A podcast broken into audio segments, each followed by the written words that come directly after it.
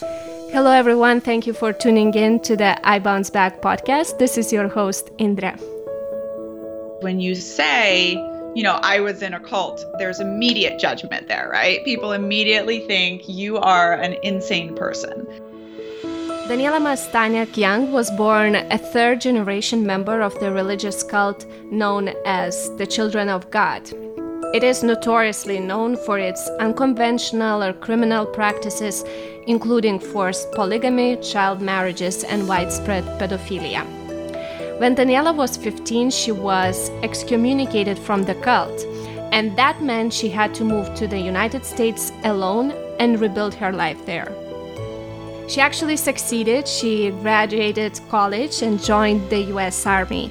And today she lives in Seattle with her husband and daughter, and she's a co founder of a company and also a motivational speaker.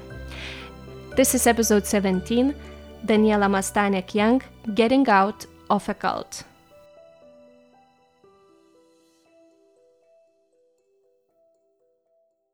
It's been very interesting as I start speaking about the cult because when you say, you know, I was in a cult, there's immediate judgment there, right? People immediately think you are an insane person.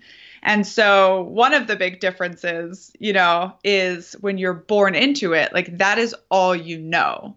So, it's like even trying to get people to kind of understand how foreign their version of a normal life is you know so when i talk about my my cult upbringing to people it is super foreign to them. But when they talk about you know their first day of kindergarten um, that is just as foreign to me. And when you're so so that was kind of the you know the challenge of of growing up being born into something like that. Now when you're third generation so my mom was born and raised in it. She gave birth to me when she had barely turned 15 so I was one of the oldest, you know, first, third generation members in this cult. Most of my peers were second generation, which means they still kind of had family on the outside. So when they wanted to leave, they could go back to grandparents, for example, who had lost their own children to a cult and were generally very happy to have a grandchild that they didn't know, you know, return to them as a teenager. My grandfather was the accountant for the entire cult.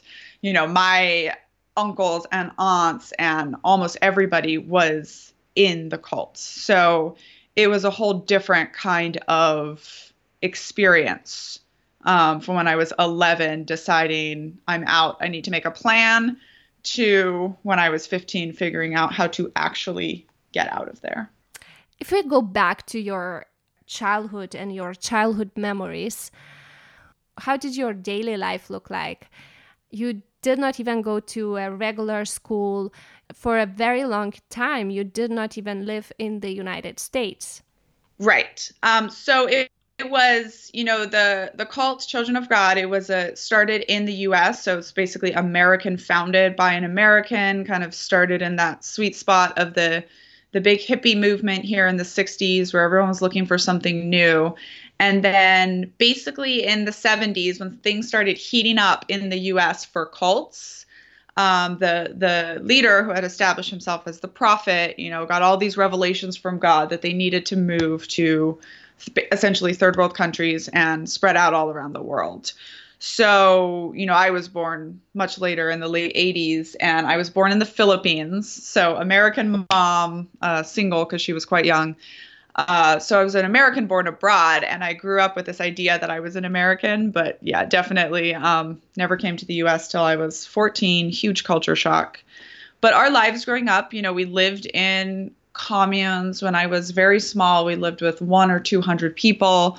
My parents were always kind of quite high up in the leadership structure, and so we we were involved in um, a lot of the production or the adults in the commune I lived in were involved in a lot of the production of the cults like literature and film and you know brainwashing tools.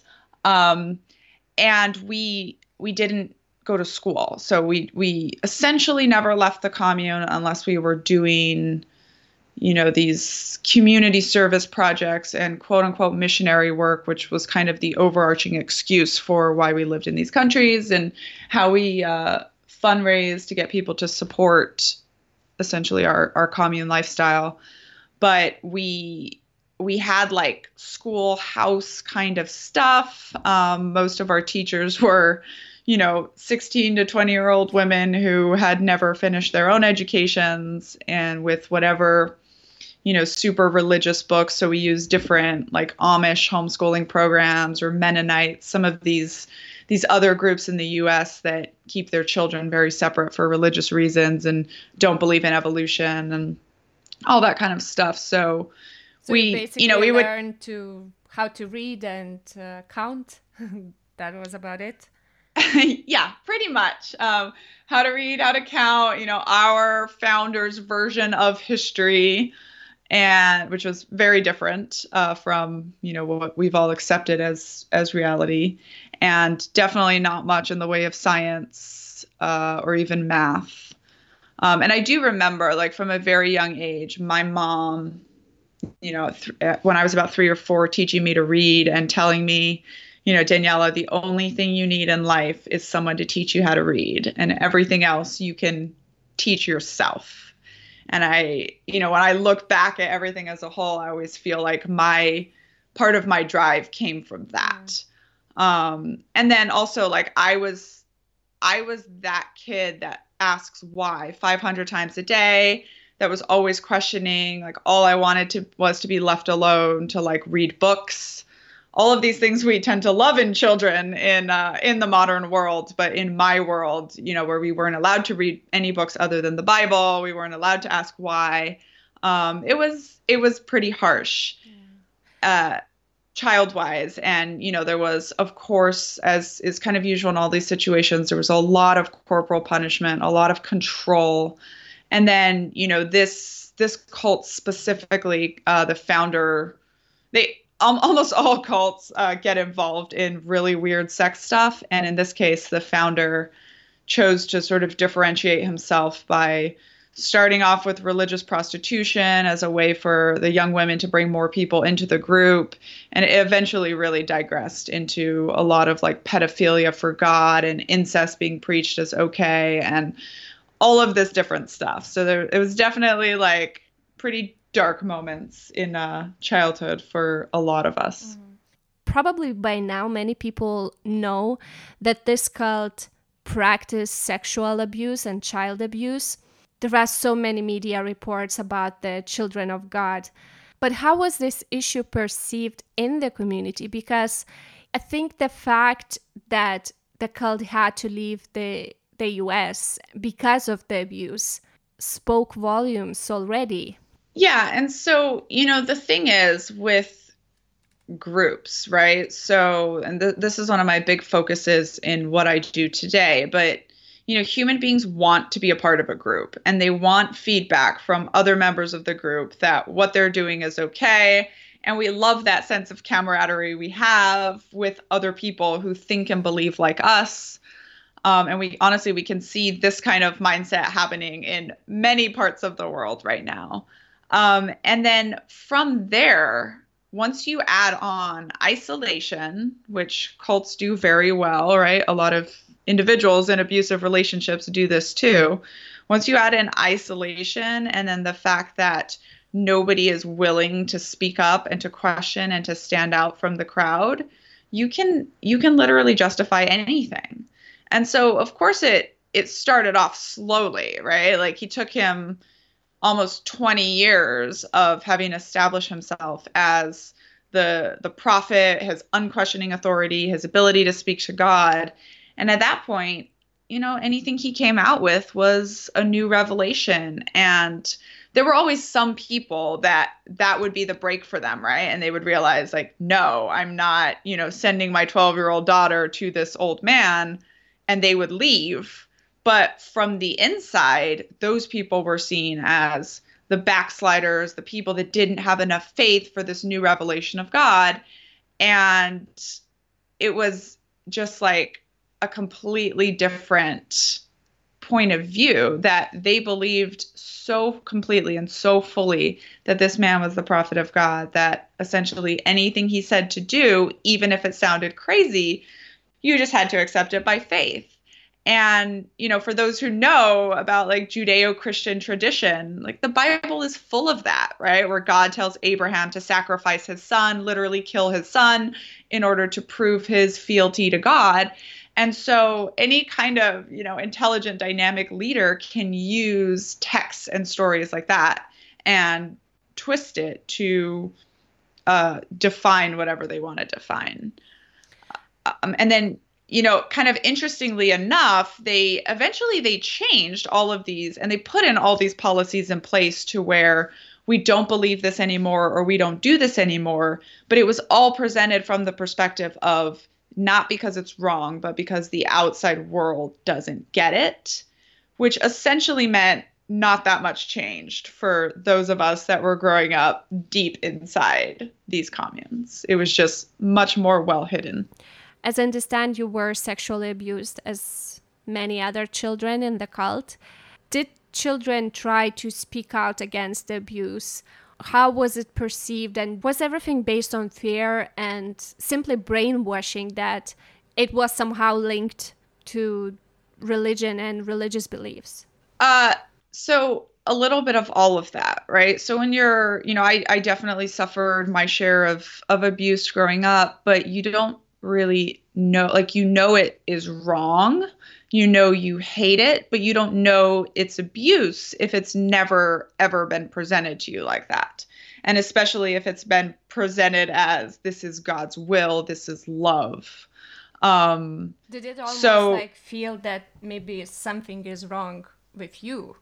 I've read that a lot of children like blame themselves that it yes for sure um, and especially when you're brought up in this world of everything, everything is about God and having faith. And if you are if you are having any kind of emotional problem, it, that means you're doubting God, right? It's not you're depressed because you're being abused or you're nervous because you're being abused. You know, so most of us grew up with kind of like all of these different nervous tics, right? All of these behavioral problems. But I think for for so many of us, it wasn't, it's not till you get away and you start to realize what a normal childhood should have been like, what a normal life uh, should have looked like. And there's so many of us that are going through figuring all of that out now, right? And kind of actively engaged in in sorting out our traumas and realizing what all came together. And then, you know, on top of that, uh, to your question of if people have tried to pursue their abusers, some of them have. Um, one uh, successfully very recently, you know, brother and sister got their father um, jailed in England for uh, for pedophilia and incest, but generally the way it worked you know they all the cult members were operating under you know adopted bible names. So essentially all these people are operating outside of their countries of citizenship under fake names. And between that and statutes of limitations that have passed and honestly that there is not much of a of a political push or any kind of interest in helping children from cults um, mostly we don't have that much success when we do try to go after um, people that have historically abused us. Do you have any contacts with other members who managed to escape the cult just like you? As I understand, the cult still exists, but it just operates under a different name, right? Um, so it still exists, but around 2009, it mostly kind of fell apart. Um, so it's these days it's more like an online church. The current leaders still, you know, do their stuff. Some people still send money to them, but there's not this, you know, military structured system of 10,000 people living all throughout the world in communes the way that it was for 40 or 50 years. So the majority of I, I would say at least 5,000 children that were born and raised in the Children of God are no longer associated with, with the cult. And we do have a lot of contact. Um, we have, you know, sort of online support groups where kind of what I mentioned earlier, you know, a lot of us are are working through how we can understand all of the traumas that we suffered, how we can move forward, and and there really quite is something to having that group of you know there's only those 5000 people in the world that can really understand our lives. So having that connection i think has really been healing for a lot of us. Um, what was your understanding about the outside world when you were living in the cult? And how did you explain yourself the fact that the outside world had such negative views about the children of god? Um, so you know any view of the outside world i guess it was a mix of like you know we we watched some american movies mostly from like the musical era so i'm this very random 33 year old that knows like all of the musicals that our parents and grandparents knew and none of the movies from my generation. Um, so we, we kind of had this very nice, rosy, you know, 1950s view of America, which of course we were then told was very, very evil by our founder. And then we had sort of the experience of whatever countries we lived in. And so for me, the majority of my childhood was spent in Brazil. Um, and we would go out from time to time and interact with the, the local population enough to where I learned to speak Portuguese, um, which I still do today, and you know enough of enough of the culture to absorb some of that. But I mean, we spent a lot of time talking about how we weren't a cult and why the outside world viewed us so badly, which kind of in hindsight or to a person from the outside, it seems very obvious that if you have to spend that much time talking about why you're not a cult, you're probably a cult. but when you're uh, when you're there, when you're in the middle of it, uh, that's all you know, and you you come up with all of the great reasons why why you're not a cult, why you're special, why nobody else gets it because they're not God's chosen ones, and um, you just go on living in that way. I have read somewhere that the 9 11 events changed the way you saw the cult and perceived the cult, and you started seeing these unhealthy patterns. Yeah, so that was, you know, a really big moment in my life. Um, obviously, I've, you know, written and published a, a story about that. Um, but essentially, I was 14 years old. We were in San Diego, California.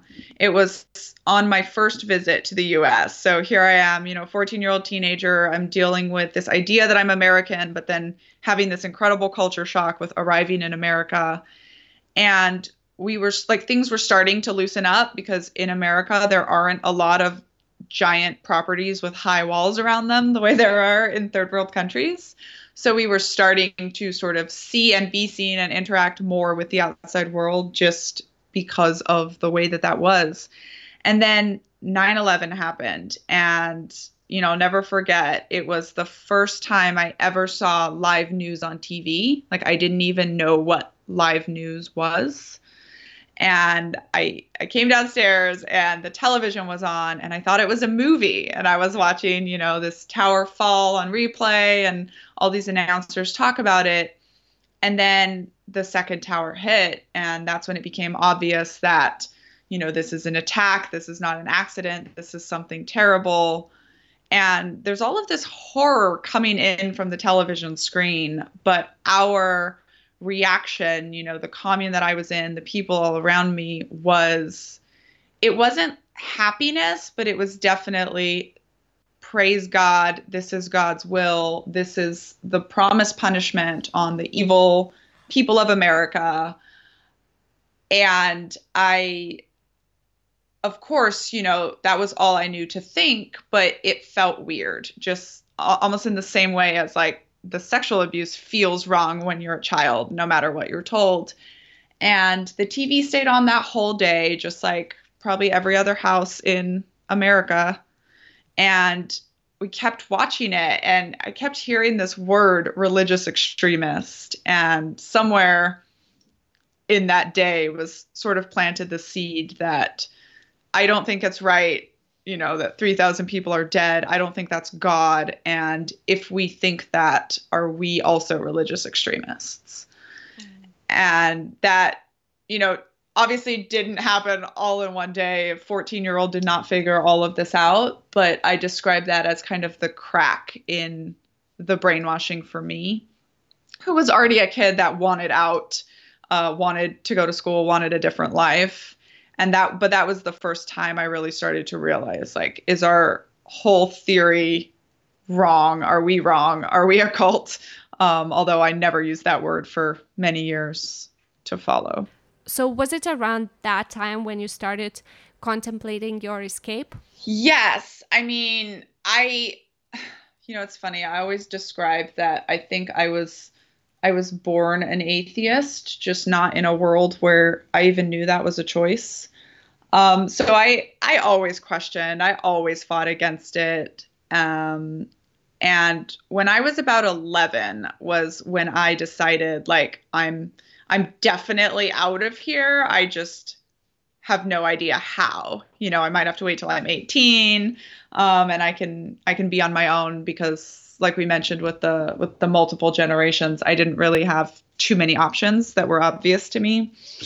When I was 14, and especially you know a few months after 9/11, we left the U.S. and we we headed to Mexico, and I was I was done. I was done living in foreign countries. I just wanted to be an American.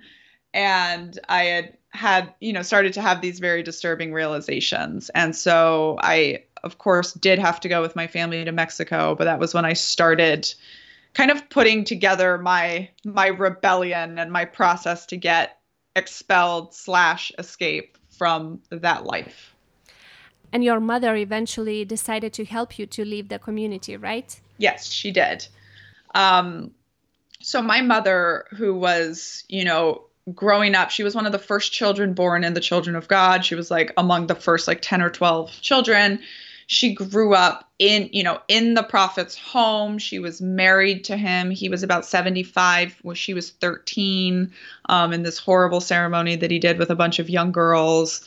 Uh, the the man who's my biological father was 43 when he got her pregnant at 14 you know she she really had this crazy life she had seven kids in 14 years before she was 30 um, and then went on to have she has eight kids like seven or eight stepchildren um, I have 24 siblings. Oh, wow. It's it's it's all over the map. But my mother was still, you know, at the time when I was 15 and I was ready to be gone, my mother was still very much, you know, in the leadership, in in the in the theory of the cult, but she knew she wanted me to not be there. So I started started doing these doing these rebellious things that was getting the attention of the cult leaders that eventually got me sort of like kicked out excommunicated. And i kept trying to to maybe take it back to apologize. I was scared of course of the outside world. And she kept giving me these little nudges. And she was eventually the one that found the you know, a stepsister, her husband's, one of her husband's older daughters that I literally didn't know at all, but who lived in Houston, Texas, outside the cult, and was willing to take me on at 15. And then she encouraged me to to go very secretly because if anyone had known that, it would not have been good for her.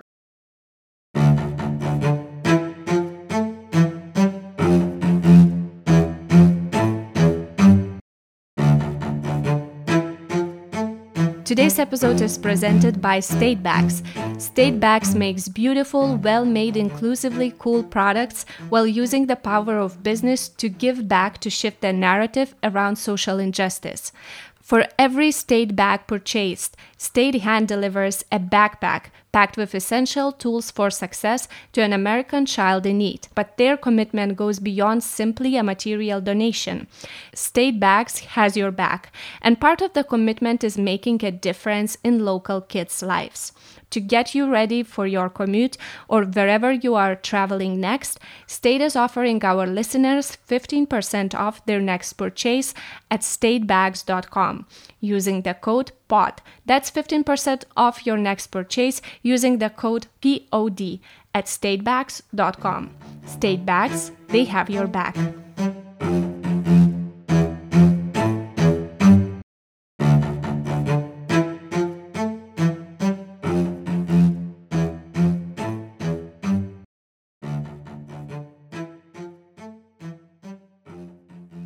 Let's come back to Daniela's story. When she left the cult and moved back to the States, she barely had anyone to help her out. She knew she wanted to get an education and live a normal life. But even to get accepted to school was not an easy task for her. How did the first steps of independent life look like for Daniela? You know, my my favorite moment for this story is we showed up to school and I literally had a American passport and a social security card. That was 100% of my documentation in life and showed up in the school district where we lived and they said, We're sorry, we can't enroll you in high school. You don't exist. and then they still came back and said, But in Texas, you know, homeschooling is illegal. You have to be enrolled in school within the next five days, or we have to call the cops. So basically, we can't enroll you here, but you need to go figure it out somewhere. Wow. And so how how did yeah. that work? I mean, um, fortunately, you know, I did have my my older stepsister who, you know, she had just left the cult about three years before. She knew a little bit about the world, but her boyfriend was, uh, you know, this big Texas guy who'd been to co- uh, high school and college and was like, "Look, there's a system. Don't worry about it." So we, you know, we had to go up to basically the the very highest level of city school government and just beg them like this is a 15 year old child who is dying to go to school there's a way to figure it out to let her attend high school and so they did you know i ended up taking i think about 22 tests to try to test out of um, all the all the high school classes I had missed because I was already, you know, 16. I already should have been halfway through high school. Um, obviously, there were some like reading and Spanish, et cetera, that I was more successful on. There was some like science that I very much failed. Um, and then I, you know, we we managed to squish the last uh, all four years of high school into two years for me, and uh, fortunately with like a lot of help i i was able to get that done and and working on the side to support myself of course at some lovely minimum wage jobs. And then right at the end of high school this was kind of a big moment for me because we had to write uh, an assignment for class but it was uh, an essay you were supposed to be able to use for college applications. And the essay prompt was what makes you different? And I had just began to come to this realization that, oh, this, you know, wonderful, lovely missionary group that I grew up in was really this evil religious cult. And so I wrote this one page essay called I Was Raised in a Cult and got a lot of support from the school, uh, got a lot of scholarships out of that, and sort of became the tool of how I wrote my way out of just a life of poverty and got the opportunity to go to college. I guess the time when you left was psychologically extremely hard because when you were in the cult, you had family members surrounding you all the time, and the decisions were made for you by the cult leaders. And when you left to the United States, yes, you got your freedom, but at the same time, it was a major, major change, and you got so many responsibilities. How you were dealing with all these new things, new responsibilities. Yeah, and you know, it's so important that you picked up on that because that really is, you know, was a huge thing for me. And people when they're wondering why people stay in situations that are negative, right? Especially something like a cult, you know, one of my responses is cults do some things right that really appeal to human beings, right? Which is that that group, that sense of purpose, that sense of community. And when all you've known, you know, I went from the smallest place I had ever lived was about 18 people living together to living in an apartment essentially alone. You know, my sister worked nights at a bar spent most of uh, her time with her boyfriend in a different place. Um, so she was hugely helpful to me, but she definitely wasn't around. I was almost 100% on my own. And that was very difficult and very, you know, I, I sort of got into this almost split personality split personality life where in school I was perfect. You know, all I'd wanted to go to school and I showed up and I never skipped class and my teachers loved me and that was all I wanted, right? Was the the attention and the love of my teachers. Um, I found out later in life that straight A's in children from troubled homes can be another sign of depression, just like acting out or drug use or any of that, which made so much sense to me. Um, but you know, and outside of school, I was, you know, smoking and working all the time, and definitely engaging in in risky behavior. Not the ideal uh, human in any ways. And as a you know 16 year old, I was just struggling to regulate exactly what you talked about the the freedom that was all that I had wanted my whole life with how depressed I was, how hard it was, and how much I didn't fit in. You know, I don't think I made a single friend in high school. I had no way to talk to people. It was just, it was very, very lonely. And it's what started about 10 years of pretty deep depression and suicidal ideology for me was when I left the cult.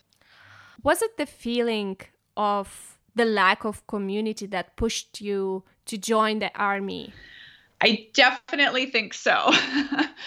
um, you know, looking back, it's very interesting. At the time, you know, I I became interested in the military, I would say, on 9 11. And then in high school, when I didn't know how I was going to co- go to college, I was definitely exploring the military. So I, I kind of like was always familiar with it. And then I was graduating in 2009 with a degree in English and literature was one of the worst economies we'd seen.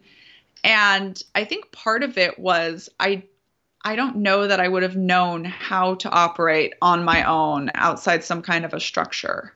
You know, I'd gone from a cult, I'd gone straight to school and then another school where there's still people telling you where you should be, what you should be doing, what you should be studying.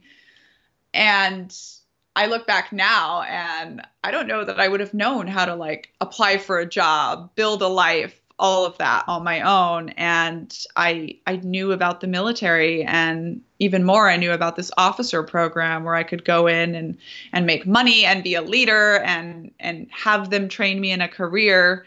And it it just all seemed so very perfect that even though I knew I would go to war and that wasn't specifically something I wanted, it just made sense to me at the time.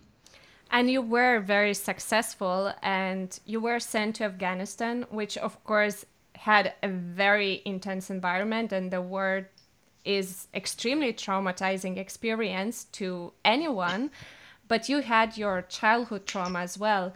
And at some point it was too much to handle for you, right? Yeah. So, you know, I I I was very successful in the army. I'm very competitive, and so as soon as I decided, you know, in school they judge you on grades. So I was the 4.0 valedictorian, and in the military they judge you on physicality. So quit chain smoking, start working out, learn to run really fast, which I did all of these things, which kind of brings you a lot of glory and attention in in the army. And so and you know, I was you know, intelligent. I got into military intelligence. I was good at my job. I was good at public speaking. And so I I had a lot of this like outward success. Meanwhile, I was still very very depressed. And when I ended up going to war, as you mentioned, you know, there's there's the trauma of war. There's, you know, I lost a lot of friends. I heard them dying on the radio.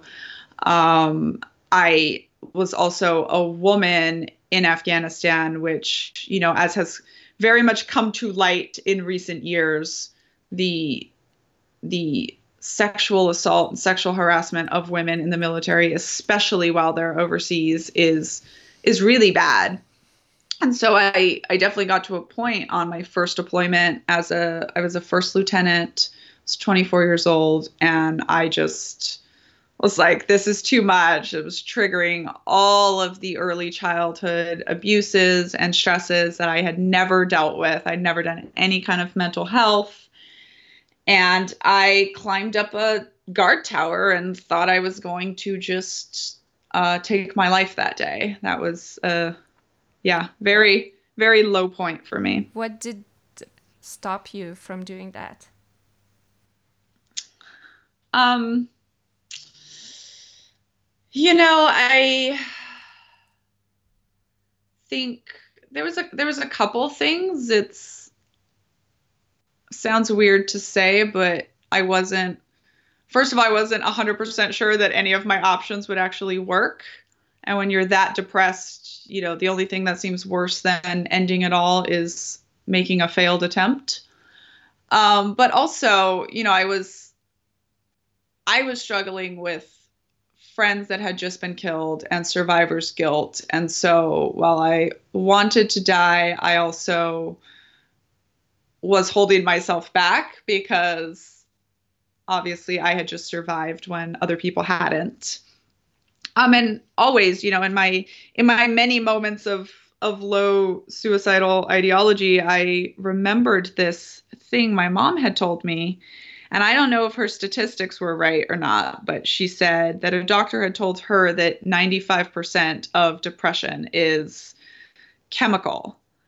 But you always think that it's because of your life circumstances. And so anytime you're super depressed, especially if you're suicidal, you should just go find a doctor and talk to them about it because odds are they can help you. And so I always feel like that's that idea stuck with me. And whenever I was very, very close to um, taking my life several different times, I would call someone over to stop me and then I would go find a doctor.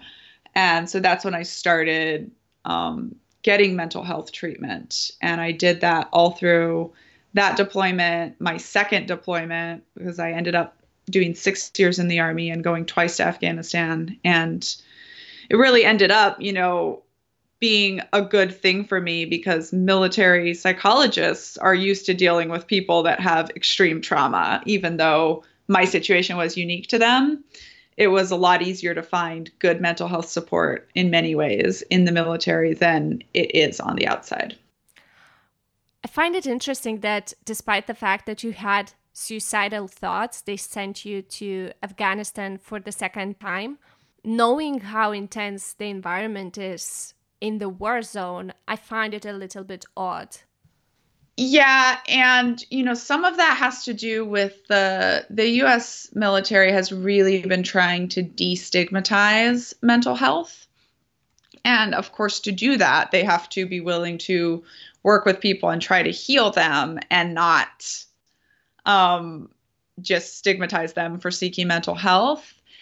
And then I would say the other thing is that uh, the reporting requirements are, have the caveats of if your if your suicidal ideology is coming from sexual assault, they don't have to report it to your command. And so I think both of those things worked in my favor. So what was your path to healing after you returned home to the states? You know, I would say okay, so so two different times. You know, I came back to the U.S. The, after my first deployment, and I was very, very just angry. You know, you you spend a year at war, and it's it's a really weird thing, even if you're not actively fighting, which I I was, you know, part of these uh, women going and, and pioneering, doing combat patrols. But for the most part, I had a desk job as a as an intelligence officer but you you have this realization of like you just lost a year of your life supposedly in defense of this country and then you come back and you're trying to like figure out if it was worth it.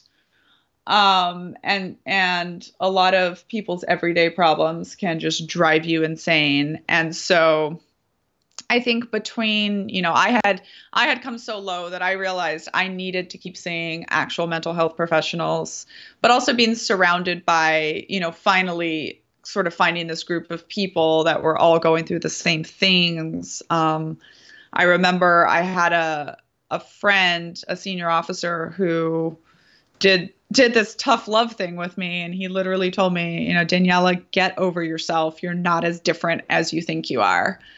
And that was a really big moment for me and to where I realized that I had been sort of giving myself permission to be isolated because obviously no one could understand me or to be depressed because obviously I had such a worse life than everyone else.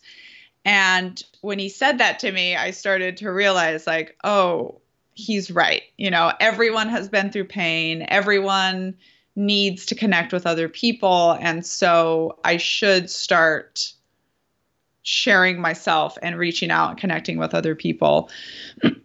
and that really really helped me you know i in my opinion i think most suicide and suicidal ideology comes from loneliness and you can be so lonely when you're surrounded by other people and so being able to make kind of for the first time in my life these really true connections with people really helped me it made staying in the army actually great for me. It made, you know, the going on the second uh, deployment where I was in a community and working with people and had friends, you know, it was a whole different uh, scenario than the first time. Mm-hmm. But then, you know, still realizing the second time, you know, it was still another situation for me where now I was a captain, I was essentially powerful, respected, and the the triggers and the traumas of being at war and being in that sort of over sexualized and over violent environment uh, was just personally was just too much for me. And i had already started kind of realizing that there was a lot of of group think and things that go on in the military that while I loved being a part of the military, I, I, found to be problematic for me. And so that was sort of a whole different thing coming back the second time and realizing that for me it made more sense to not be an, an active duty soldier anymore. So you decided to leave the army what was next? How did you find your new purpose? Yeah you know i i left the army and i had also met and married a soldier uh, my husband tom who's a helicopter pilot. He flies for special operations. You know he's done it his whole life. He's retiring this year. And we had a baby and i got out of the military and i immediately went into a career in security, physical security. And this is kind of, you know, it's the process that all military, US military veterans go through when they leave the military. It's basically, you know, we spend all this time saying, what does my military resume say that I do? And then how can I find a job doing that in the outside world? But we very rarely go through the process of saying, what do I actually want to be and do with my life? And, you know, I started realizing like most of us didn't get to pick our job in the military, which means just because you did a job, even if you did it for 20 years, doesn't mean that's the career that's suited to you. And so I was in. I was in physical security at a well paying job at a large company, and I was totally miserable. Um, I hadn't stopped thinking about what my mentor had said to me about all of these experiences I've had in my life, all of these things that I've learned. Um, and I was really starting to get this drive that I think maybe all veterans also go through of like, I want to help people. I want to keep helping people. When you when you leave a group, um, and I found this to be true both of the cult and of the military, when you leave this group that has this overarching purpose that controls your whole life, you miss that. You miss that sense of purpose so much on the outside world. And so that was when I essentially left my job and started trying to figure out who I was supposed to be when I grew up. Your journey was definitely challenging and it had a few bumps in the road. Um, how do you feel? Are you on the right track right now? Um, I would say I'm getting there. you know, I it was interesting because I started you know, the first thing I did was started speaking. I said, okay, I love I love speaking in front of crowds. I did that in the military. I did that growing up. Um, I have great stories to tell, but I didn't know kind of what the the point of them was. Um, so I did a lot of speaking. People are very happy to put me on stages, but I would say for the past three years, it was, you know, what's what's the common thread in this? So I'm getting asked to speak, you know, as a as a survivor of something or to a group of military wives because I'm a military wife or to a group of, you know, earlier this year I did a, a talk in Brazil in Portuguese to a group of intelligence and security professionals down there. Um, but spending a lot of time figuring out like like what is the thread uh, of my life, of my insights, of what I want to write about, and even with um, the the memoir that I'm writing right now. It's you know it's not let me a random person that you don't know about tell you the story of my life because I had an interesting life. I found that it all everything I do pulls together around these threads of as human beings we're attracted to groups. We really can't survive without groups.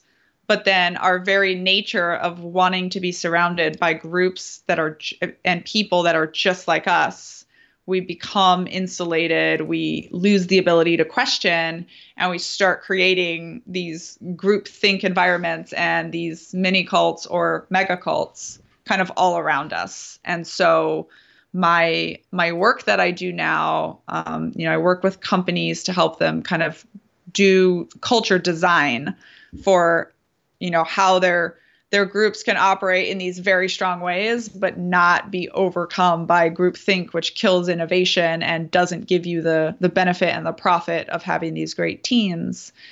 And I, you know, along the way, I discovered the field of organizational psychology, which I knew nothing about. So I'm preparing to start a master's, hopefully get a PhD in that because um, I have all the anecdotal evidence of how it works. Now I, you know, I'm excited to sort of dig into the very high levels of research.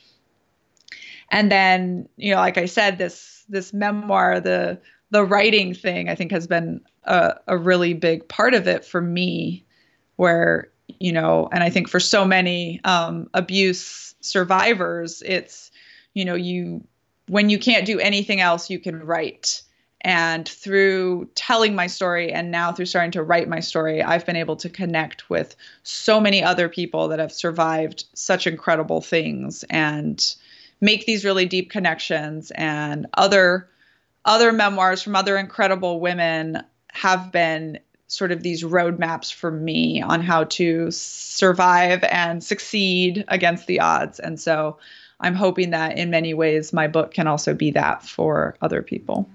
Wow, it's incredible how many different things you experienced in your life and even like you managed to change your career several times. It's, uh, it's really inspiring. What kept you going during the hardest times in your life?